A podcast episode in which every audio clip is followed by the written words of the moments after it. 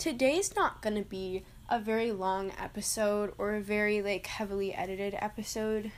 Not that Bluish is a very heavily edited podcast. I don't have the time or the money or the energy for that.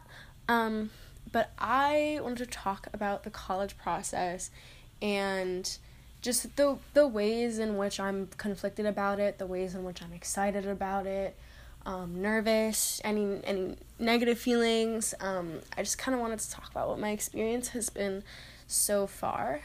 Um, this is gonna come out before I find out about my early decision school, so I'll probably be speaking in hypotheticals a lot.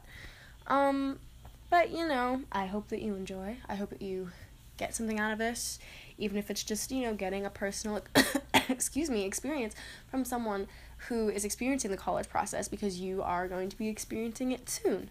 Um, so again, enjoy this episode of Bluish, and yes, that's about it. That was really awkward. Okay, moving on.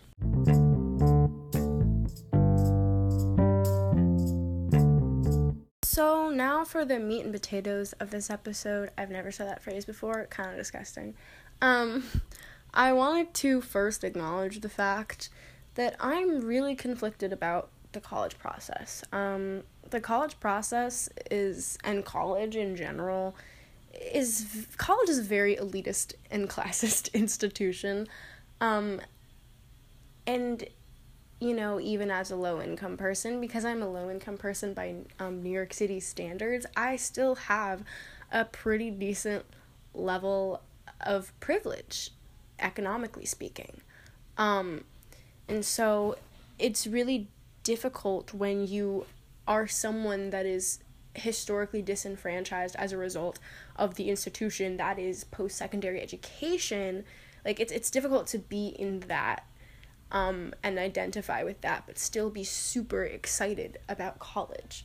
And so, I guess my first kind of message to any prospective college students that are in this similar situation is that you don't have to beat yourself up for being excited for something that exists within the system that ultimately hurts you. That's not something that's in your control right now. And, like, yes, there are actions we can take and types of activism that we can engage in to fix this, but it's not going to fix itself all at once. And while you're in this process, that's you're in the process and it is what it is. And so don't beat yourself up because you're excited about college and you are also marginalized because of wow, I'm really coughing a lot today because of systems like college. Um so secondly, I kind of wanted to talk about why I'm so excited for college. One, high school has been quite quite an experience. Um, it's been a relatively negative experience. That being said, I've grown and changed a lot positively because of the fact that I had to endure these hardships. And that's not to say that I loved these hardships because they were hardships. And that's not to say that I think that these hardships were necessary in my growth. I think that you know, I'm I'm a relatively spiritualish person and I do believe that like I would have become this person in one way or another. So I don't think that this was like necessary for me to become who I am becoming um, right now. Um, but it happened. And if this is the way that I was meant to become a more outspoken person, become more of an activist, then so be it.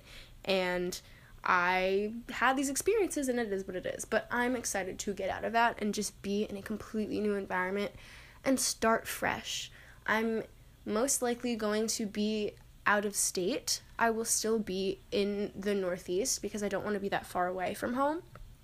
Um, but I will be away from this area that I was born and raised in, and that's really exciting to me. Um, obviously, like if I end up in like the middle of nowhere, cause like I think like one of the colleges I'm applying to, or no, two of the colleges I'm applying to are in the middle of nowhere. Um, you know, if I end up in the middle of nowhere, it's gonna be quite a struggle because super urban to like super suburban or like rural slash suburban is like a huge change. But change is what I'm looking for, and I'm so freaking excited for change. Um, I'm also excited. This I see this as like just an opportunity to travel almost and you know figure out what life is like outside of New York City, figure out what independence is like outside of New York City. Um, that's super exciting to me. I'm I don't really get to travel because, as I said before, I'm broke. Um, broke as hell. Um, but you know, it's just it's nice to get like a little built-in four-year trip, and then who knows? I plan on going to law school, so you know if I who knows? Maybe I'll end up at Columbia Law. I don't really see that happening, but like, let's say I end up at Columbia Law, then you know I come back here and I got four years to travel. Four years is still more than enough for me. Um, but if I end up, you know, doing law school outside of here, then that's another bunch of years. And like, you know, maybe I'll end up having my first jobs, like my entry level stuff out of the city, etc., etc. And so I really will be learning independence and I will have gotten to travel outside of the city and stay in this area for a sustained period of time. That's just like super cool. Um but there are you know I guess there are there are negatives as well. One of the things is um is that my high school actually I would say my middle school was probably the most actually no my high school, going back and forth, my high school is the most diverse environment. This is just a statistic. This is just it. My high school is the most diverse environment I will ever be in. Um, and that's really sad considering how little diversity there is in my high school. Colleges, especially private colleges, and especially the non HBCUs, because that's just literally always the case. If you're not an HBCU, you're probably not gonna have a lot of black people. um, but HBCUs are not diverse. I'm going off on a tangent, but I need to say this. HBCUs are not diverse. Having a majority of one race in a school does not mean it's diverse just because that race is, you know, black people or brown people, you know, like or Asian people. Just because that majority race is not is non-white, that doesn't mean that it's diverse because you still have a majority of one race. I just wanted to clear that up. But anyway, my point is that where I am right now in the New York City public school system, this is the most diverse it's going to get for me. And that is a big negative, and that's something that I've had to think about a lot because at the beginning of my college process, I was like, all right, let's go for like half HBCUs, um, half um, primarily white institutions.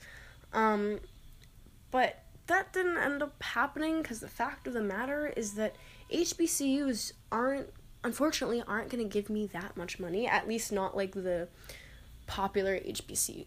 wow, I'm like, my throat? No. Um, but the popular HBCUs that um, I would have been applying to. Um, so that is definitely a negative, and you know, but at the same time, being in a pretty non diverse environment to begin with has kind of prepared me for that. And, like, yes, it's going to be on a larger scale, but I think I can deal. Like, I feel confident enough to say, like, I can manage this. And a lot of the places that I applied to are generally left leaning, and their BSUs are very active, they're very strong. Um, they've already historically made so much change um, at those schools so that also gives me hope. Um overall, I'm just really excited to go to college. I'm excited for this process um to be over with because boy oh boy is it exhausting doing colleges and scholarships and trying to keep my grades up because when they ask for your mid years if you flunked all your classes they're going to rescind your offer of admission know that know that if you are not doing college stuff yet you know you might think it's all fine and good. But once your mid years come in, if you're if you went from being a straight A student to failing literally every single class, um, like, you know, it's clipped. Um, but yeah, so this is just like my little informal episode. It's like a little bonus episode about the college process. I just wanted to talk about it. I wanted to get it off my chest because I've been thinking out loud about it a lot. And I know that I didn't address the financial aid aspect of it, but my situation is like a mess and complicated and very personal and private. Um, so if you do have financial aid questions, like feel free to ask me privately um, on social media over text if you have my number. Um, blah blah blah. Um, that's totally cool. But as of right now, this is solely about college admissions, what I'm excited for, what I'm not excited for, etc., etc. Um, so I hope that this podcast episode was relatively helpful or you know just kind of gave you a new perspective on the college process. And i will be back whenever i'm real busy but i'll be back whenever i can be back with a new episode. Thank you for listening